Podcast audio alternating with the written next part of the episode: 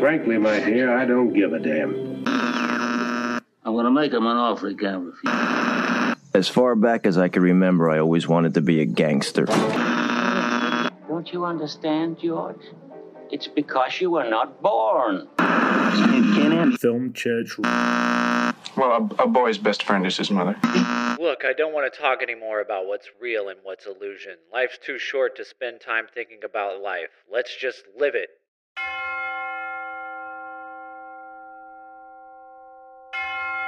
Hello, and welcome to Film Church Radio. This is the podcast that treats cinema as a religion. It's Sunday. I'm Lewis, And I'm Branden. and we are here to talk about movies. Each week, Branden and I alternate picking a film for us both to watch and discuss. This week, I picked The Purple Rose of Cairo from 1985, written and directed by Woody Allen and starring Mia Farrow and Jeff Daniels. Uh, last week, we had done a full um, Greta Gerwig episode where we had discussed Barbie and Frances Ha. Um, and Noah Baumbach, who directed that film, had said that Woody Allen was a huge inspiration while making it, um, which led me to choose this week's film, Purple Rose of Cairo. I'm going to try and do this kind of linear, like five, you know, five degrees of separation thing between all my picks from now on. So there's some kind of line that connects the films that we're talking about each week. Um, so yeah, Purple Rose of Cairo is this week, um, and we'll get onto that very, very soon. Um, and obviously, listen to the end of the episode. So Branden will be telling you what we'll be watching next week for Film Church. Um, I can't wait to find out. As always, it's the best part of my week. Um, but before we do get in and talk all things movies for the next hour or so, um, we'd like to say thank you to everyone who's been listening to the podcast um, and sending their love for the show, telling us that they're enjoying it. means a lot. Um, if you want to get in touch and let us know what you think of the films, please do. Um, obviously, if you send us a message and let us know, we'll read it out on the show and kind of include you as part of it. And we'd love to get more of the congregation contributing week over week. Um, I think that's kind of where we want to end up. So if you do want to send us your thoughts on the films that we pick, please do. Um, and you can send them to us on, um, it's not Twitter anymore, I guess it's X, but we're still on there. We're on Instagram, um, we're on Facebook. Just search Film Church Radio and we'll pop up. Um, we'll we'll be able to see it. So go and do it over there. And obviously, you can leave us um, comments and stuff on Spotify as well. If you're listening via Spotify, there is a um, a little tab of what did you think of the film um, that we watched this week. So you can just let us know in there, and we'll get it, we'll see it, we'll read it, and we'll share it with the congregation. Um, and obviously on the Spotify as well, that is where we are. That's the platform that we're using. So if you listen on there, it'll really help us out. And we're trying to stay as ad free as possible. We're trying to not, you know, clutter it with ads. Um, but obviously, that takes more people listening and more people sharing for us to do it that way. Um, so if you do want to share it and keep us ad free, that would be wonderful. A little something for you, a little something for us. That's a good deal.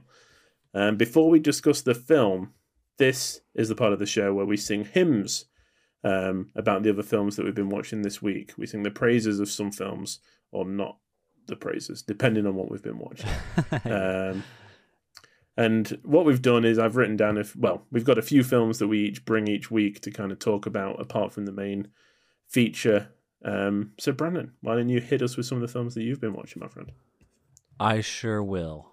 Um, yeah, I've watched a f like some really good films lately. Uh, one was Victoria. Um, this was suggested by my girlfriend Sarah. Um, and I'm currently trying to find it on IMDb. I had not heard about this film at all. When I was compiling the notes for this week's episode, I did not, I had no recollection of this ever being released. Yeah, I mean, it's, it's kind of like an indie film. Um, she has been listening to, uh, is it Films to Be Buried with? Yeah, with Brett Goldstein. Yes, she's been listening to that, so she's been telling me like different movies that people have been talking about. And Victoria was one that uh, I guess sounded really interesting to her, Mm. uh, based on the discussion of one, in one of the episodes.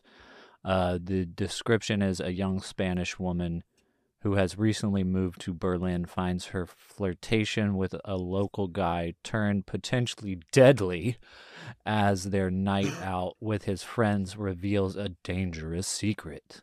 Um, so a couple of things that are interesting about this film. Yeah. Um, well, one, you know, there's nobody in it that you know, you Yeah. know, so it feels more real because, you know, it's not like it's Brad Pitt and Margot Robbie.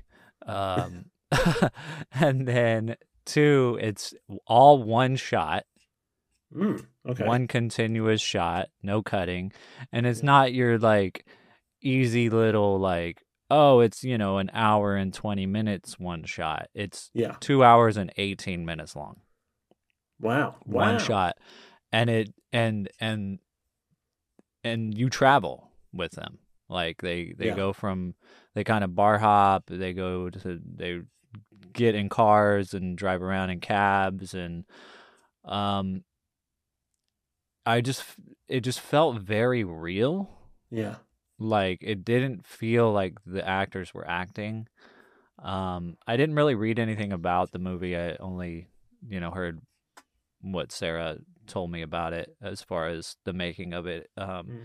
they had already done like three or four takes or something like that and the only the one that they ended up using was the very last one they did and it was kind of their last try because after Mhm. that they were going to have to like if they didn't get it right this last time they were going to have to go back and try to get more funding to keep trying to get it right Yeah. Yeah. so they kind of nailed it on the last one and yeah the performances are amazing like i don't know it's such a roller coaster of a movie in terms of like emotions and characters and um, everything that happens. I enjoyed the heck out of it it was really good. And you That's know awesome. you know one take movies are kind of gimmicky sometimes um but it did feel it wasn't like a hook necessarily you know Yeah, it wasn't like yeah. a watch how we do it kind of a thing it was more like it feels more it feels more like you're one of the friends just walking around Yeah. I feel them. yeah, with those one shots, if it's used in the right context, it can really add to the film. There's the um the film from maybe last year or two years ago called Boiling Point, where it all takes Oh, place within like two hours in a restaurant, yeah and that is like used so that your heart rate doesn't drop.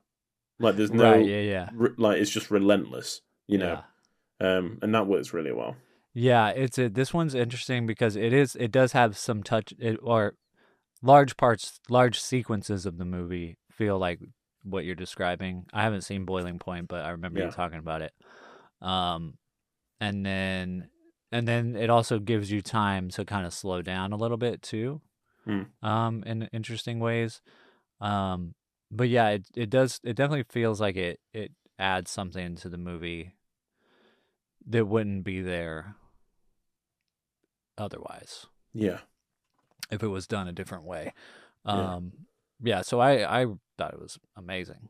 Definitely Wow. worth a watch. I think it was on it's on one of the free services. Uh, we might have watched it on. There's like this app called Kanopy hmm with a K, where you Yeah. if you have a library subscription, it's kind of like getting a movie from a library, but yeah. you get it stream it. You just got to put in your library card information. So that's kind of cool. Um, I think it was on there, but yeah, really, really excellent film. I mean, I gave it five out of five. I was like, this is amazing. That's good. Yeah. Yeah. Um, I'm going to be honest. I haven't heard of any of the three films that you watched this week. You haven't heard the last voyage of the Demeter? I haven't. Really? Yeah. You haven't even seen trailers? Nope. Um, I feel like I've seen the trailer a lot this year. Uh, it is um the story of Dracula on the ship Oh, okay. That sounds good. to London. Yeah. That's where he's going, right? London, England and, uh, somewhere. England, yeah, somewhere in England, and uh, yeah. So it's kind of like um, it's kind of like Alien on a ship oh, okay. because you know there's this Yeah. monster aboard, a stowaway. Uh, trailer looks looked way better than the movie. I was a bit Oh. disappointed with the movie. It, the first like hour is is pretty good. Sets everything up really well. I like the characters. And then at some point, I'm just like, I don't care about these characters anymore. Stop talking. Yeah. Yeah. Give me Dracula killing people, please. um, and yeah, I mean, I don't want to spoil anything for anybody that hasn't seen it, but I would, you know, it, it's worth a watch. Like the visually, it looks good. You know, the the ship looks amazing, and costumes look amazing. I just feel like it just wasn't exactly what I wanted Yeah. based on the trailer and and stuff. It's got uh Dave Dastmalchian in it and a character that is um a lot more normal than I'm used to him playing. Yeah. Uh which is cool to see. Um but uh i- he's almost unrecognizable it's because he's not weird. You know what I mean? yeah. He, He's he like not pale and Yeah. he's got a beard. Yeah. Yeah. Um, and Corey Hawkins, I'm just looking through while you're talking as well. I'm, I like Corey Hawkins. He's uh, he's done some good stuff. Yeah, I'd be curious to see what you think. Like Dracula himself is so creepy. Yeah. He looks absolutely terrifying in the movie. But, you know, I I kind of wanted the opposite of Jaws. And they they kind of went the Jaws way, you know, where it's Mm, like don't show him too much. Yeah. Um but yeah, I kind of wanted it to be a little more like I mean, he does toy with them a little bit, but I kind of wanted the whole movie to be I just wanted it to center more on Dracula as a main character and kind of follow Dracula going around the ship whereas it's more like yeah. staying with the characters and the there's just a lot of dialogue of the characters being like what could it be? yeah. What is this black witchcraft? you yeah, know, Yeah.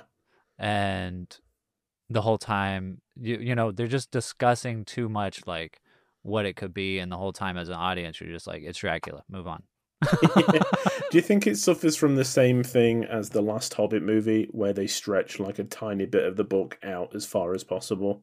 well it i mean i don't know it's like not necessarily because the premise is really great you know it's Mm. Yeah. i mean Yeah, why I'm- you know it's like it's it like i Mm. said it's alien except on a boat Yeah. instead of out I guess when you space. think of like Nosferatu, that is probably the scariest part of the film, is the part on the boat. Mm, yeah When he's like creeping around at night and stuff. uh-huh So it sounds like it should work, but it, it also sounds from your yeah, review that it just it, doesn't. It just didn't work that well for me. I mean, Yeah. Stephen King tweeted about it and he said it was amazing. He loved Oh, it. okay. So, um, he's, I think he said something like it was. Uh, I don't want to misquote him, but I, th- he said something about it reminding him of like '70s horror movies. Oh, that's cool. The look of the of the vampire. I mean, if if people want to look it up as well, if they haven't heard of it like me, um, he does look very Salem's Lot, Mm. which I don't know if that's just me kind of associating because you mentioned Stephen King or not, but Apparently, Guillermo del Toro said, "I enjoyed Last Voyage of the Demeter so much. Gorgeous, lavish, and savage." ooh, Um, wow, Where's my Stephen King quote? Come on.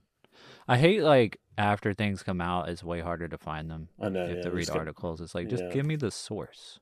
Yeah, Let's see. I think I found it.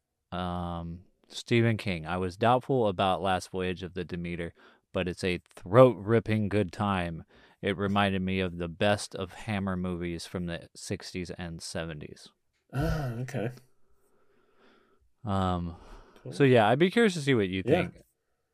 yeah, gonna have to track it down. I love a good bit of uh, vampire action. it's just like it's just one of those things what you know where like um i don't know it's like you know sometimes i go to the cinema to to kind of push my boundaries to kind of like yeah, expand my mind to explore something intellectual or you know discover a new worldview um and sometimes i go to the movies to just like eh, get on a roller coaster yeah, yeah. like just to just to give me something that I this is like crazy and visually amazing Yeah. and whatever. Turn your mind I off think- for a while. Yeah, and I think that's what I wanted out of this movie. I Yeah. think it tried to I think it tried to be both and I I just wanted Dracula killing people. Yeah, there's nothing worse. I remember there was a book I was reading once, and I kind of figured out the twist about like three chapters in, and the rest of the book I was like, I know, I know what's happening. Like this is not like, and I guess once you kind of are aware of what's annoying you, it's it's so easy to just focus on it and just be like, we Yeah. know it's Dracula. Get on with killing people. You know, like let's get to the point that I want it to be at. Yeah. Yeah, Yeah, I just found myself getting more annoyed with the characters as the movie went on and yeah, yeah, anyway. Mm. Um I would watch it again, I think. I'd be curious to see what you think. yeah, yeah. I'd, I'd, yeah, I'll add it to the list. Um and then the other movie I watched was The Foot Fist Way. Mhm. Um the Danny McBride debut. Okay. Okay, this is like uh I I just I I watched it because well one, Danny McBride is awesome. Yeah. Uh two, I was listening to his interview on Smartless. Uh and he was they were talking about this movie. I I didn't realize like I didn't I like Danny McBride, but I've never like kind of learned about his career and stuff. Um and I'm always interested in watching people's first films and like what kind of launched them. yeah. Um, and uh, this this was a movie that he made with his buddy from film school, um, Jody Hill, in which they've continued to collaborate. They do all their stuff together. yeah. Um, and uh, they made it for like seventy grand, and it went to Sundance, and then Will Ferrell bought it. Oh wow. Okay. Um, and then that kind of launched his career. He went on to do Hot Rod and Tropic Thunder, and you know, do his more of his own movies and shows and stuff. Um, but it is about a taekwondo taekwondo instructor, um, played by Danny McBride, and it's exactly what you kind of expect. It's just Mm. it's a just hilarious comedy where he's playing, you know, he's he's Danny McBride, like he's he's playing the character that you see him kind of play in most of his films.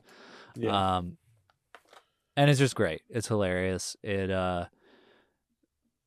it's a really um great time. It's funny because like I never, I never kind of thought about why I liked Danny McBride yeah. so much, but um, after listening to the interview and then watching this movie, it, he's he's basically playing like a southern douchebag yeah. kind of person um and i think that's what works so well for me is like it's it's kind of a character that is believable like it's so ridiculous but like it's someone you know. Yeah. you know what i mean? Hmm um it's funny because like his his the whole dynamic between him and his wife in this movie actually reminded me a lot of the movie fireproof that me and zach talked about in our movies we hate episode Yeah. uh which is a very like christian film it's about like you know fireproofing your marriage and not getting divorced and whatever and um and his dynamic with his wife in this movie is so uh it just feels like the same kind of dynamic Yeah. uh it's like um you know someone trying to portray what people are like in real life but you know it's obviously a parody. Whereas Yeah. like in a christian film it you know they think it's real and they're they're not trying to make a parody. But in, in context of it being a parody in foot fist way it feels like the same kind of movie. So i was like on my Letterboxd i was like this would be a great double feature with fireproof. Um and uh yeah it's a really great time yeah. um i would definitely check it out i think it's on pluto nice. Okay. free Yeah. streaming service out there um Hmm. and then i also bought hot rod on blu-ray a few Nice. days ago i haven't rewatched it but i'm excited to go back I've never seen Hot Rod. that. oh really yeah Yeah. it's good I know I need to. bill hader's in it I like Bill Hader. Yeah. Yeah. You like So Andy it's ki- Samberg? I love Andy Samberg. Yeah, I think you would like Hot Rod. I think. I bet I would. Yeah. Yeah. So yeah, that's kind of what I've been watching lately. Yeah. Um, how about you? I've been watching a few things from this year. I've been, you know, we've moved back home, so we've got a little bit more help with like being able to go out and see stuff. So the I went to made the unfortunate decision to go and see Meg to the Trench, or as a Have you British critic. first one? I have, yeah, and I looked at my review before. Well, my star rating after I'd come out, and it was the same as this, which was one out of five. So I don't think I'm a fan of the Meg films, um, but there's something in there that I think is very entertaining, which is Yeah. like a different part of it. Um, one critic in England called it Meg Poo the Stench, which I like a lot. I, that's kind of the, the thing I keep going back to. Um, it's it's a, a co Chinese production, um, which is problematic in its own ways. Um, so it's it's ridiculous. There's so much in this film that makes no sense and is like eye rollingly bad. Um, at some points, I'm like, they must just be leaning into it because I don't feel like this could be legitimately as bad as this without them knowing it. You know, Yeah. there's some lines that are just like so poorly delivered.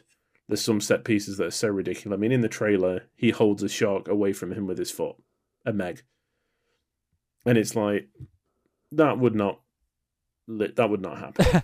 None of Well, this. Would, I mean, it- none of this like, would happen. But uh, you know, I mean, do they just see it as like a step above Sharknado? Yeah, I mean, it's got to be right. Yeah. It's got to just be like a bigger budget Sharknado, which is exactly what it goes for. Um, it's like my eyes were rolling so hard that like I was watching the film Your eyes were through the back of my head. Yeah, I was just like I was constantly just like, oh my god, that's horrible. That's horribly delivered. What is happening here? Um, but I had a blast, and I came out of it like smiling. Is it like one of those like you give it one star but you gave it a heart? Yeah, pretty much. I mean, I was like, it, I had a really good time laughing at the ridiculousness of the film. Yeah. And if they were to do a Meg three, um, I would go. yeah. I would go and see it. You know, it's something that I don't really want to watch again, um, and it's not made particularly well, I don't think, but it's a good time. Yeah. Um, nice. Well, it sounds like you had a better time than I did in Last Voyage of the Demeter. Yeah, yeah. I mean, the like I said, the film itself is pretty is very poor. The script, especially, is absolutely terrible. Yeah. But it's like laughably bad. Yeah. It's Um, good bad. Yeah.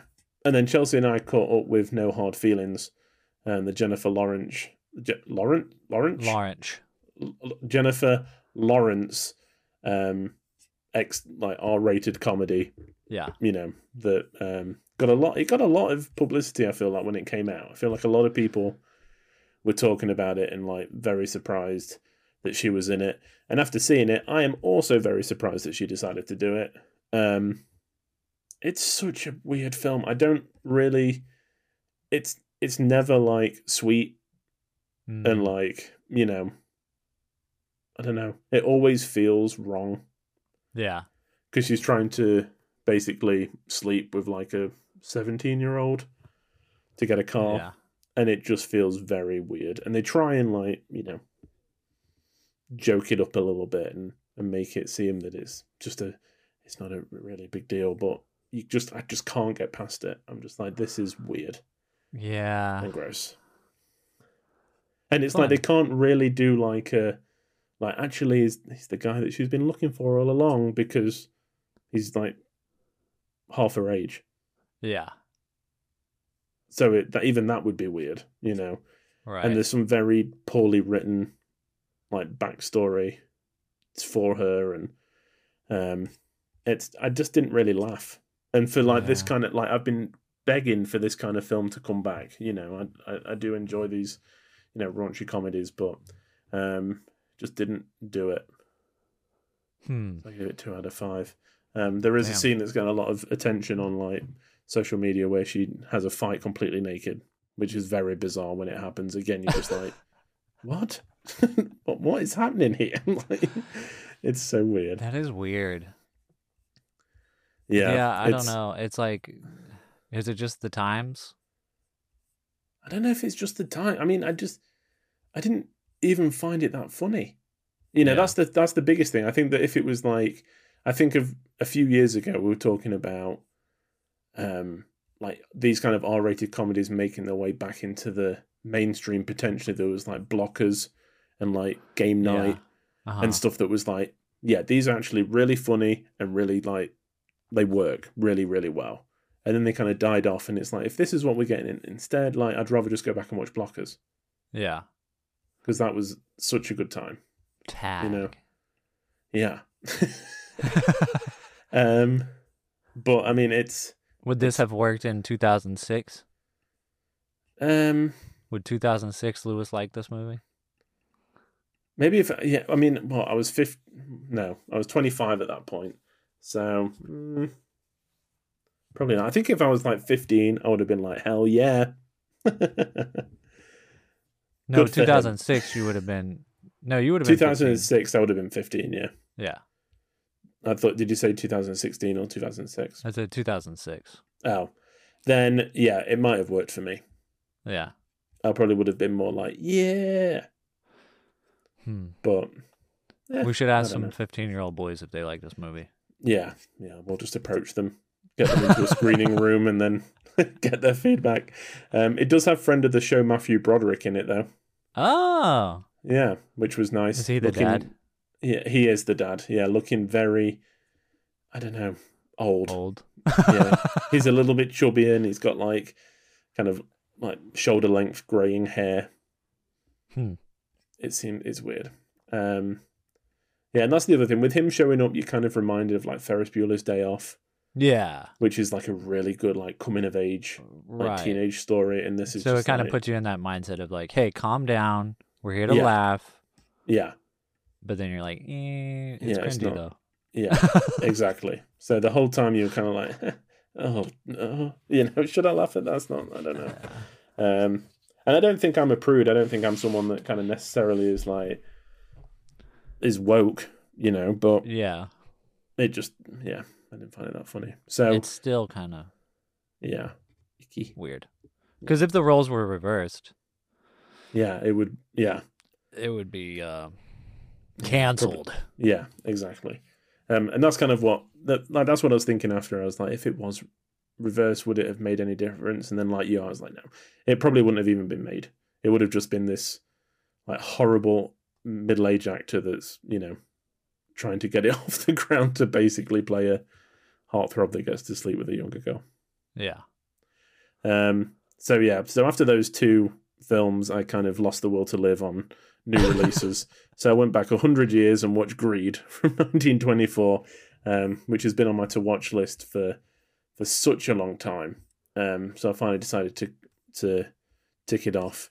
Um, directed by Erich von Stroheim, who plays the butler in um, Sunset Boulevard, um, based on a book that he apparently filmed every page for um, at great expense, and then the studio kind of took it and like Chopped it up. cut it down from, I think it was it like fourteen hours long or something down to like two and a half.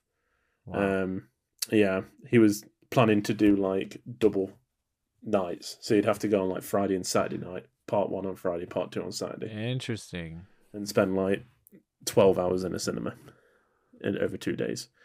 Um, and Oh, it is. I mean, the yeah, yeah, I would be there for it. The film that survives, uh, he didn't like very much and didn't really want to see, um, but it's. I think it's really good.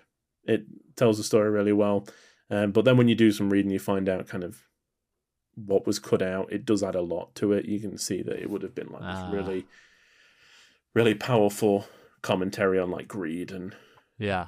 money and what it does to common people and stuff like that. Um, but I'm glad I've finally ticked it off. It was like my white whale for a while. It was the film that I really wanted to see that wasn't widely available. Um, yeah. And then I just found it on YouTube, which I seem to neglect for like silent films. They're all there Yeah. Yeah. in really good restorations as well. So, yeah. um, but yeah, I just found it on YouTube and kind of watched it over a couple of days. So So is it kind of like a thesis on greed? It kinda, yeah. It's like it tells the story of this like two of this couple, um, and on their wedding day, she wins. Um, she wins the lottery. She wins about five thousand pounds, I think, which is I, I looked it up equivalent to maybe around like thirty thousand dollars now, Uh-huh. three hundred thousand dollars, something like that. It was, you know, it's not like a, it's a lot of money. It's not like a life changing amount of money. Yeah. Um, um, and she's come from poverty and stuff, so she is wary to spend any of it. So she basically just hides it away, and they descend slowly into poverty. nice. Um, won't spoil the ending because it it's really good. But yeah, I was like, wow, this is an interesting take on it. You know, Yeah. um, yeah, it's good. So, greed. Get you some. Yeah. Um, apart from those films, though, that's everything that we've been watching normally, um, apart from one film, and that is going to be our feature presentation.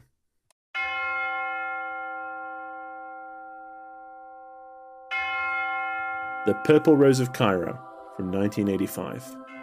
The tagline is She's finally met the man of her dreams. He's not real, but you can't have everything. And the Letterboxd summary goes Cecilia is a waitress in New Jersey, living a dreary life during the Great Depression.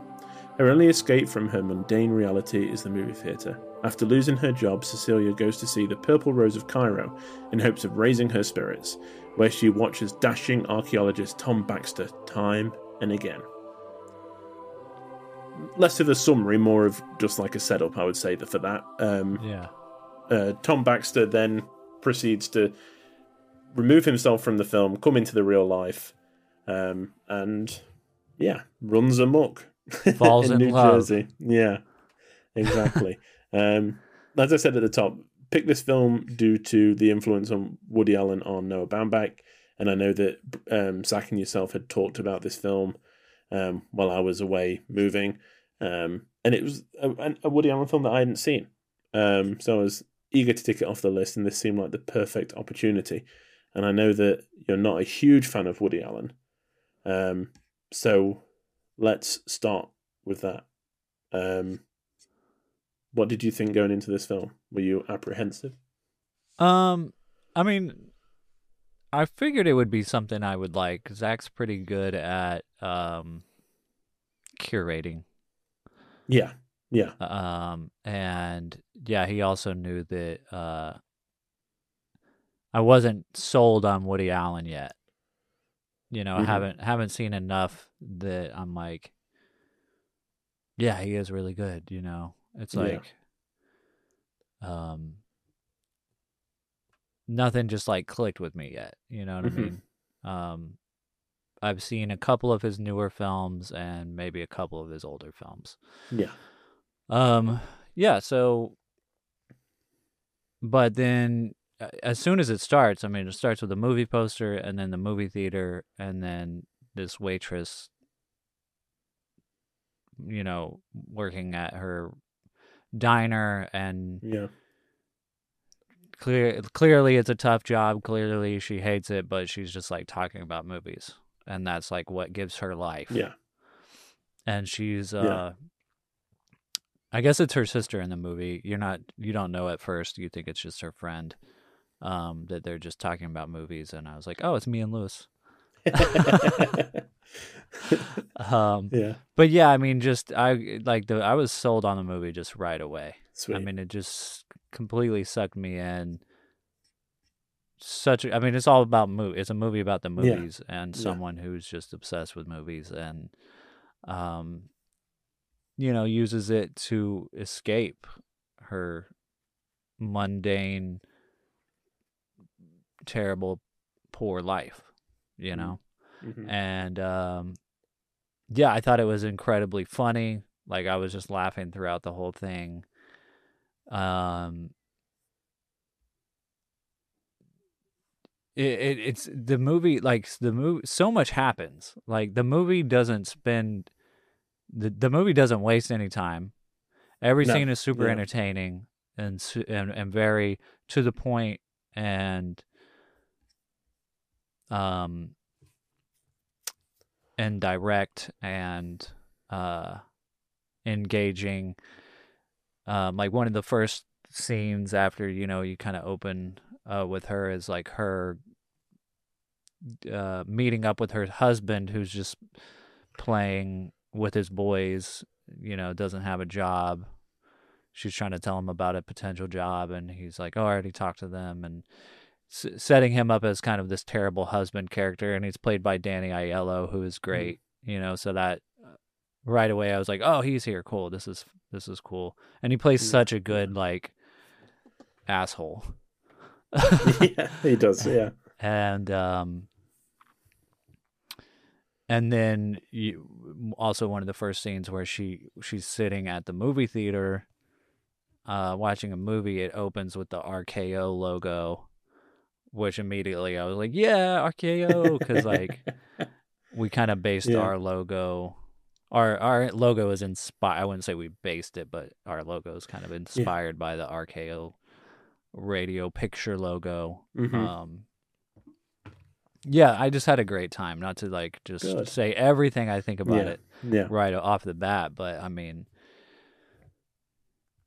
yeah amazing funny engaging movie loved all the characters and um yeah, also very similar to barbie Yeah. in a lot of ways yeah, you know about Mhm. this fictional character coming into the real world yeah, yeah. I think it's a very um, interesting kind of theme. It's you know how how will they survive? This Barbie is is very much concerned about how they're surviving with the world around them, like how they respond to it. Whereas this is more how other people respond to them. You know, they they're just like, oh, okay, well, I can, you know, I've got loads of money, I can do. You know, this is new. It normally fades to black. You know, but hey, I'm excited to see it. Um, yeah um, but yeah, it's it's a different kind of viewpoint. Um, I went into this with a lot of hope. I was looking forward to it because, like I said, I I watched a lot of Woody Allen films when I was younger. Kind of really got into um, his style of comedy and and things like that. Um, Annie Hall is one of my favorites. Love Annie Hall. yeah Um, so I was excited to go and see this. Don't know how it's passed me by. And similar to you, I like I love the setup. The thing I do like about Woody Allen is he doesn't waste time. yeah Every like everything is like boom, boom, boom, boom, boom, boom, boom. Like everything adds to the plot and is very, um, very relevant to what is happening around the characters. Um, he also has a way to. I don't think all his jokes land, but I think the ones that do are really funny. Yeah Um, for sure And I like his kind of his view on everything. Um, and once you know his themes, uh, you know it's easy to see his films kind of carry on through that that vein all the way through. You know, there's the there's always the kind of the sex aspect to it, and there's the the um, questioning our existence yeah and like what what life means and things like that, um, which is which is really good. Um, obviously, stars Mia Farrow, um, and I think that you know we'd be amiss if we didn't like talk well not talk about but just mention the fact that obviously Mia Farrow and Woody Allen were married for a while and it ended in a in a court case that was very um, lengthy and you know a lot has been made of it and there's still a lot of discourse around it. We're not here to pass judgment or kind of say that anybody you know say what's right. That's not for us to say um, but obviously talk about Woody Allen we, we can't really skim over it I don't think yeah um, but yeah, I mean, I think we're going to try and separate it. I just wanted to mention up hand in case people are like, You know, you didn't mention it. Yeah, I mean, I don't even know that much. yeah, I've, I've never really dug into it, and um, yeah, you know, that's also part of the reason why I haven't really watched any Woody Allen movies yeah. because he's like, uh, I wouldn't say he's not relevant anymore because he is relevant in terms of like, um, I mean, Barbie just made a billion Yeah. dollars at the box office, and Greta Gerwig and Noah Baumbach are heavily inspired by Woody Allen, and I don't think Barbie would be the movie it is without his Mm. influence. So there's that, you Yeah. know, but it's not it's not like he's somebody that I'm like. I think his filmography is so dense, and Yeah. I've already got so many other filmmakers that I'm into Yeah. that it's like, do I really want to like dive into this and Yeah, and I think even the most like you know flag waving Woody Allen fan would tell you that there's there's ups and downs. There's films Yeah. that are, there's like periods that are really great, and there's periods that are like really bad. yeah Um, so you kind of have to you know pick and choose what's for you. You know, yeah um, and he pretty much makes a movie a year. You know, and he's still going at that rate. So there's a lot to consume and to kind of whittle down to what you do like and what you don't like. yeah Um, but when he's good, he's really good, which I like. right Um, yeah. So Mia Farrow plays Cecilia, um, a very naive kind of cinema goer. Um, I think that she was really good. I, I really like Mia Farrow. yeah I really like the, no yeah the chemistry. She's awesome like sorry i didn't mean to interrupt you No, no, no. the chemistry yeah, I mean the chemistry between her and Jeff Daniels, who we'll get onto in a minute, yeah um, is great. You know, for both of his characters, for both Tom Baxter and um, Gil Shepard. yes Um, Yeah, she perfect. reminded me of like she kind of rem- reminded me of like my grandmother and my aunt, Mm. my great aunt, like just the way they talk about movies and movie stars and Yeah. uh, you know, the excitement around it, Yeah, you know. yeah. Um it's infectious. she's such a stereotypical kind of moviegoer to me. I imagine that if you were a movie star of the 30s, this would be the person that, like, the studio bosses would be like, "We're making it for Cecilia in New Jersey. She's the one that's going to go and see this, rain or shine," you know. And everyone would be like, Yeah. "Yeah, that's right." She'd just be like a, you know, like a, a name to a faceless body. She's just anybody. you know, Yeah. But this is a perfect encapsulation of what who that person is. Yeah. Yeah. Um, and she loves the movies, which as as a movie lover, I'm like, yay, good for you. yeah, you. exactly. Yeah. yeah. And then it's just so easy to hate Danny Aiello. I know. I I do feel that Danny Aiello is the weaker of the three cast members. Really? There's yeah, yeah. I don't know what it is. There's a few times that I was just like, I don't know whether it's because Jeff Daniels is so good in this film that everyone is like pale by comparison. Yeah. Um, but yeah, there's just I don't know. I thought he was perfect. I thought he would just. I thought he. he I thought he did exactly what he needed to do Yeah. with that Maybe it was the maybe it was more the character that was a bit one dimensional. Yeah, I mean he did. Yeah, he's Yeah. definitely. He's definitely um there as like a plot device, I guess. Yeah. You know, there's not Mhm. there's not a ton of depth to his character, but he's like. I mean, he, there's no, th- yeah, there's nothing likable about him. No. You're just No. like, ah, this guy's shitty. You know, he is, yeah. he's just a typical shitty husband. Yeah. and you know it's like it's interesting because i was thinking too like people are up in arms well i you know some people i guess Hmm. uh you know trying to say that like barbie is like anti men and they forget about like all these other movies Yeah, like yeah. bro like what about movies like this Yes. Mm-hmm. where If it's just yeah. like a casual like where it's casual abuse Yeah. you know, just ta you know, makes excuses for slapping her around. Like, Yep. I give you a warning, and then if you don't shape up, then I slap you around. Yeah. Where's You the know? meatloaf from last night? It was pretty Yeah. good, but I don't know, you know. Like, I mean, bro, every man like, that she comes in contact with that isn't imaginary or like from the cinema is a jackass. yeah, That's reality, I guess. yeah.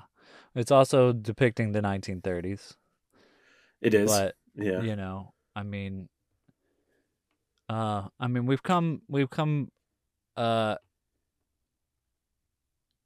a few steps forward in terms of like, you can't just walk around talking about smacking your wife, but Yeah. you can do it in private still. Yeah. Yeah. So, Hmm. you know, there's that. Yes. but Yeah. uh yeah, I don't know. I just not to go on a tangent, but it's just Yeah. like you know, if you're, I don't know. Just I'm just imagining just like these like thin-skinned men that just like see Barbie and then And It's like, not worth. Yeah, stop it's not picking Worth, at me. Like I know it's just not like- worth. Like, yeah, it's just not worth like thinking about because it would get you super angry. And also, like, I know that we talked about this last week, and we're going back to the Barbie, but the the other side that are like, it's not feminist enough. It's like, like it is. It is. You know, it, Yeah, it's such it forward thinking film. Um, yeah. Uh, this itself is is very, I think, pro women. Ironically, the or like- Purple Rose of Cairo. Mm-hmm. Yeah. and just you know, it's, it's very sad. It is sad. Yeah, it is sad because it it uh, it shows. I mean, yeah, I mean there there are women with jobs in this movie, but they're not great jobs. No, just being constantly kind of threatened with being replaced Yeah, the whole time. yeah, Um, and yeah, I mean, she's just like talk, spoken down to, and like every. It's just yeah, the movies are the escape, yeah, and the when you get into the cinema, like that whole scene of her like buying a ticket and getting a bag of popcorn and like going in, it's so childlike. yeah, It's like you know shot from like waist height, so it's kind of at the you know eye level of a child. It's very like, oh my god, she's gonna go and see the film. You know, it's very exciting. Um, and like I said, the RKO lo- the RKO logo comes up, and it's for the film buffs. It's exciting for us. And boy, does the Purple Rose of Cairo look like an old movie. yeah, It Yeah. looks brilliant. You know, Yeah, 'cause does, sometimes they try and recreate it, and it just it looks digital. You know, it looks like it's just been turned black and white on an iPhone. And this looked grainy, and like you know the costumes and the sets look great, and yeah. um, yeah, it's perfect. Yeah, well, and the mo- and the movie itself, like Purple Rose of Cairo, looks like an old movie, but then Yeah. also, I mean, this movie was made in the '80s, so it's shot on film.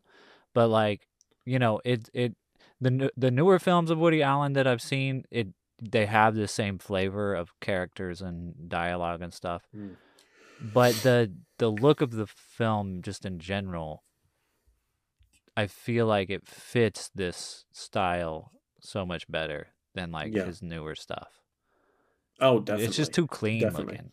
Just like, yeah, mm. it needs a bit of dirt, it needs a bit of grime. Yeah, But yeah, I mean, yeah, I mean, I mean, the movie looks, the Purple Rose of Cairo looks like an old movie, like you said. Uh, and at first, I was like, "Is this an old movie?" And they're just like using yeah. footage from it.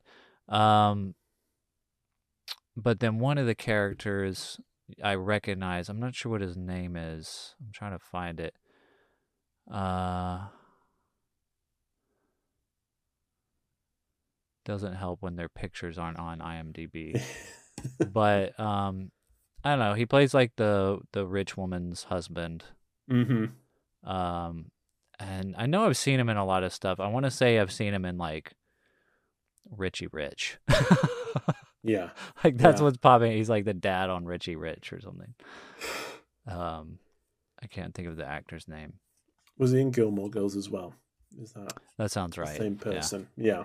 hmm Um, yeah, so I was like, okay, I know this is this is not a, actually an old movie. They're just making it look old. And then Jeff Yeah. Daniels, holy crap, was I've never seen him in anything I where know, he's like yeah. this young, and Yeah. I was like, whoa, this is like a different Uh-huh. person. I know. He looks like a Hollywood leading man, which Yeah. I don't think I've ever thought of before. Yeah, yeah. He's more like you think of him more of like a character actor or something. Yeah, yeah, Yeah. more of you know like a sidekick or a character actor, you know, um, not as like a dashing leading man. Right. Um, yeah. Charming was- young boy. Yeah, exactly. Um, and for me, I think that he gives the best performance. I think that it's award-winning, worthy performance. Absolutely. both of these characters. Um, I think. I mean, the scene in the in the brothel is brilliant. Just his, you know, wide-eyed amazement at everything. Yeah. Um, his performance there is fantastic all the way through. He's it's really good. yeah. Um, Yeah, he's just so like I don't know. I hesitate to use the word boyish, I guess, because he's not a, mm, like a small boy, you Mm, know. mhm. But I guess compared to like the other things Yeah. I've seen him in, like I, I'm pretty sure the first thing I ever saw Jeff Daniels in was the four and a half hour long Gettysburg movie. that you know, like I wasn't allowed to see Dumb and Dumber, but I saw the four and a half hour movie on Gettysburg. and and he's such a man in that movie. Yeah, Like he has yeah. like the biggest mustache you've ever seen in your life. yeah. And that's that's always what I've thought of him as. Mhm. Like anything I've ever seen him in after that, I'm like, it's that guy with the mustache, but he doesn't have the mustache. so it's just so different, you know. Yeah. But he is like he's so charming, he's so fun to be around and Mm. infectious and like I don't know. It's just so fun. He is, and I think that I'm not. I wasn't used to him. I don't know, not at all. I wasn't kind of like a huge fan. Um, but yeah, he's he's so good, so good. Um, surprisingly so. Not in like a you know, if there's any fans of Jeff Daniels out there, or you know, whatever. I'm sorry, but I've never been like a huge fan. So Yeah. this kind of turned it around a lot.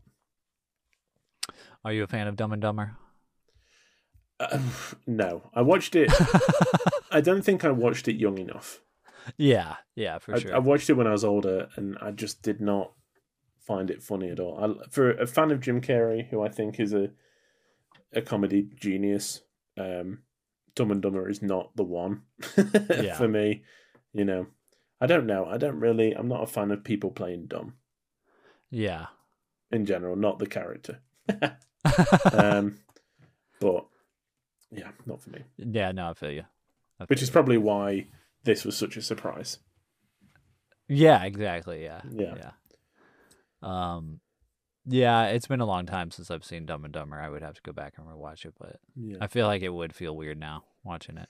Yeah, I think I watched it rather recent, not recently, recently, like within the last 10 years. Yeah. Um, and yeah, and they did do a sequel, didn't they?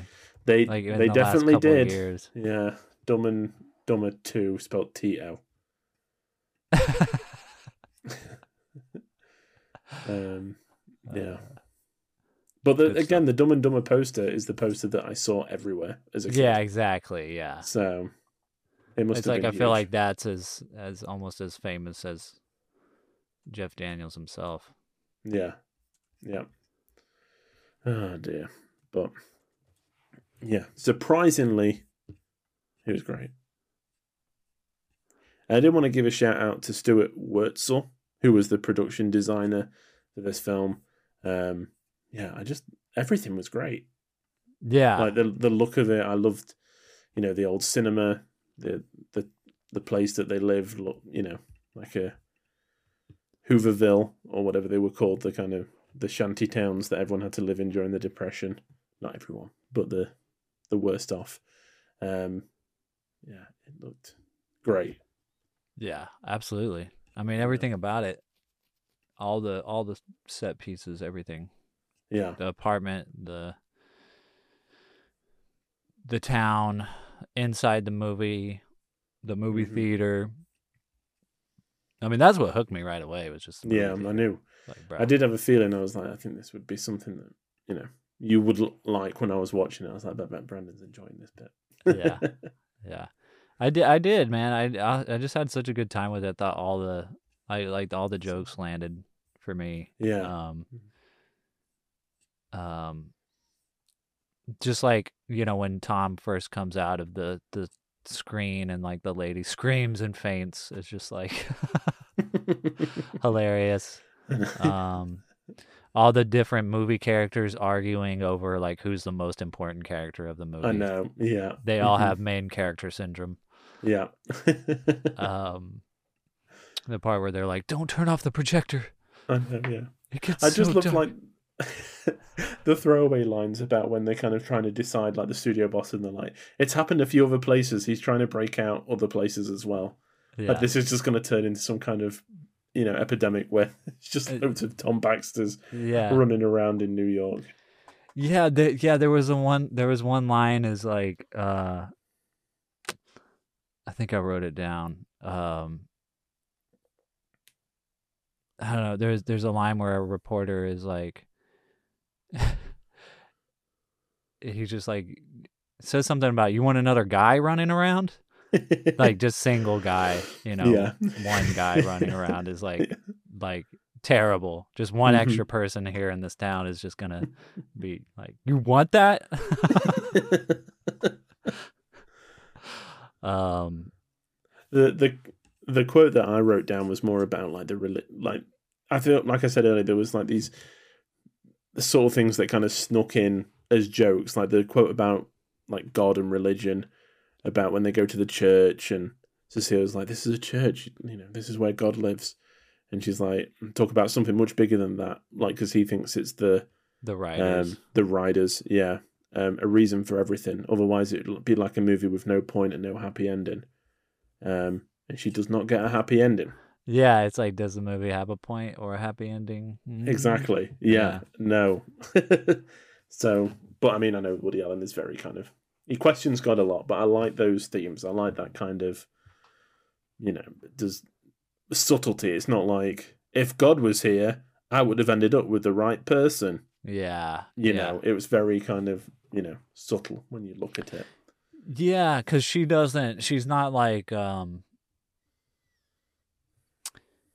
Cecilia as a character. She's not like uh really questioning things. She's No. not like, "Why have you done this to me, God? Why is life Yeah. this way? Why this? Why that?" You know, she just kind of deals with life. She goes to Just her job, it, and yeah. she's got Mhm. you know she's got the one thing that he, she enjoys, which is the movies hmm and yeah, and she accepts it. You know, Yeah. that's just the way it is, the way things are. Yeah. Um, and obviously she can't choose. I mean, at the end, for people that haven't really seen it, she has to choose between the fictional Tom Baxter um, and the actor who plays Tom Baxter in real life, Gil Shepard. Um, and obviously, she can't choose Tom because he's fictional yeah, and like lives in a movie that will be turned off. Um, you know, the projector will be turned off as soon as he returns to it. So she chooses Gil just to find out that he was only doing it to get Tom to go back into the movie, pretty much yeah, um, and he leaves town and leaves it kind of high and dry. Um, and it's got the f- like a phenomenal last shot where she goes in, you know, she kind of goes in to see a Fred Astaire Ginger Rogers musical, and it's just it just holds on her face as she's watching it, and there's like a kind of, you know, she's sad and upset and stuff, but there's a kind of peace that she's back where she feels most comfortable in front of the cinema screen, yeah, um, which is really beautifully done. yeah, Um, I know that um, after the film was previewed, um, like the test audiences said that if the the ending was changed, you know, it could have been, it would have been even better. Like if she'd actually ended up with someone, um, but Allen refused, saying that like the way that it ends is the reason he made it. yeah. I Which I like the ending. I I think Me it, too. Yeah, You know, it's depressing, yeah, but it's not like you don't necessarily feel like um I don't know. for It a film that is so fantastical, it's kind of like it's it makes sense. You know, Yeah. at the end of it, you're like, okay, this is kind of the most realistic way that this film could have ended. Yeah. And it is open ended because it's like Yeah. she has all her stuff packed.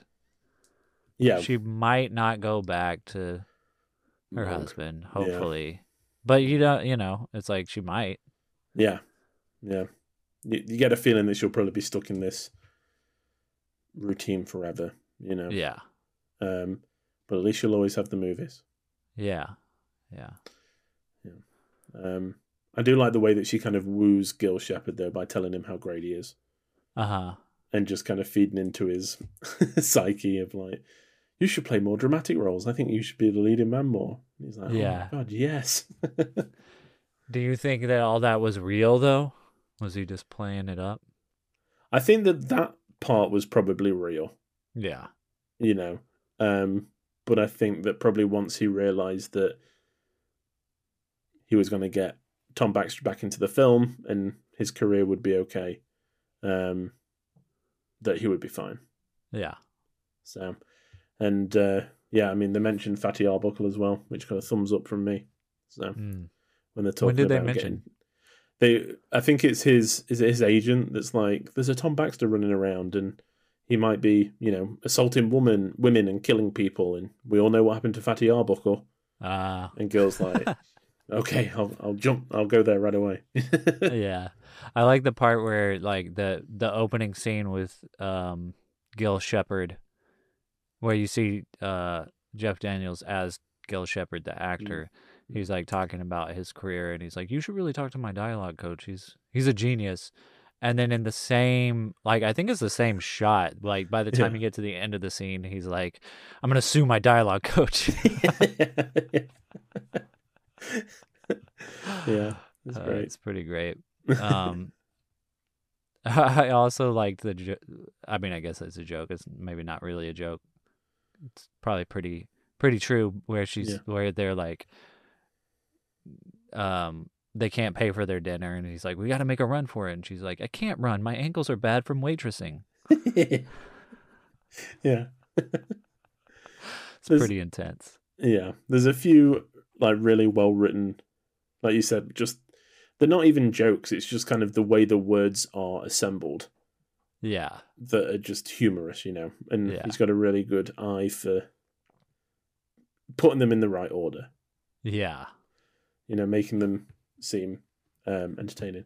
And I, I like the fact that even though it was just, I mean, it, making a comment on what we see every day now, it's just people sitting around in a room playing cards, that people are just sitting watching it happen. Like, oh, we just enjoy watching real life.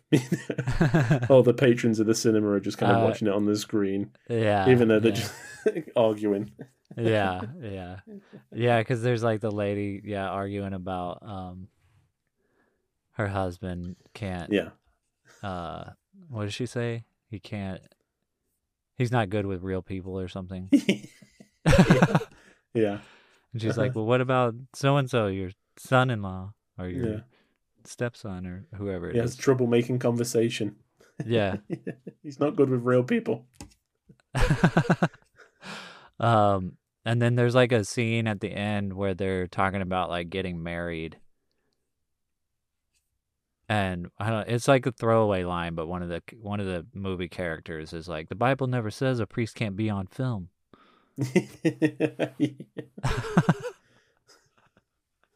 I love the way he Uh, pops up as well in that scene where he's just kind of kind of blocking the camera shot. Uh-huh. He doesn't like it just, you know, pops up because they need him kind of thing. Yeah. Oh. Yeah, man, such such a great time. Such a fun Mhm. movie. I'm definitely gonna watch it a few more times. Me too. Yeah, it kind of made me um, nostalgic for, you know, discovering more early Woody Allen, I guess. You know, the first time I watched Manhattan and stuff, I was like, wow, this is cool. This is, you know, the kind of films that I've been looking for. So Yeah. um, probably going to go back and, and try and tick a few more off some of the earlier ones that I haven't seen. Because this was a really good time. I had a great time. So Heck do you yeah. want to go through and guess what the other person had rated this on Yeah. Letterboxd? Let's do it. Cool. Okay, I'll go first. I think I had a really good time with it. I think you gave it a four out of five. All right. I think you gave it a four out of five. You would be correct. I did give it a four out of five. nice. I gave it a five. Ooh, okay, cool. I really liked it. Yeah, it's great. Yeah, Yeah, it is. I think. Yeah, I think for me, like I said, the Danny Aiello character, I didn't think he was super well written. Yeah. But I mean, he didn't have to be. I understand that, you know. Um, Yeah. I don't know what it was. Maybe again, something I just need to watch again. I was too busy worrying about the story to pay attention to the film as a whole. need to go and watch it again, and then I'll be it'll be bumping up. But yeah, a, a Yeah. good solid four. Yeah, that's a good number. Yeah. Um. Watch it, people. Yeah, it's really really good. Um. A really entertaining trip into the movies, and obviously, is very much like Sherlock Junior, Hmm. which Willie, which Allen said was not an inspiration at all, but Yeah. Yeah, right? Yeah. Yeah. Um, I didn't even so, Brum Bram about Bram, that. what are we going to be watching next week? Are you ready for this? I hope so. We're gonna keep keep going along the same theme here. Ooh. We're gonna watch from 1993, Last Action Hero. For a split second, I was like, when did Dumb and Dumber come out? I think it was 94. Wow. I was a bit worried. Pretty close. yeah. Oh, Last Action Hero. Oh, I have seen this before. yeah, I saw you Yeah. didn't rate it very highly, but Yeah. But It, this was a long uh, time ago. yeah, this is a movie. I mean, I've seen it. It's been a really long time. Uh, I remember Zach saying something about it when we did our Seventh Seal episode, Yeah. and um, yeah, I've just been watching more Schwarzenegger lately, Nice. and uh, wanted to. I, I watched his doc- documentary also on Netflix, so was wanting to go back and rewatch this, and it's perfect time because it's about an action movie character coming into the real world. Perfect. Flows through seamlessly. Yeah. I love it. All right. Awesome. Looking forward to it. That'll be next week. Um, so that brings us to the end of the show for this week. You can find the show on Twitter and Instagram at Film Church Radio, and you can follow us individually on Letterboxd. Branden is at Selman Scope, and I am at Walker Lewis 3007. You can keep up with what we've been watching there.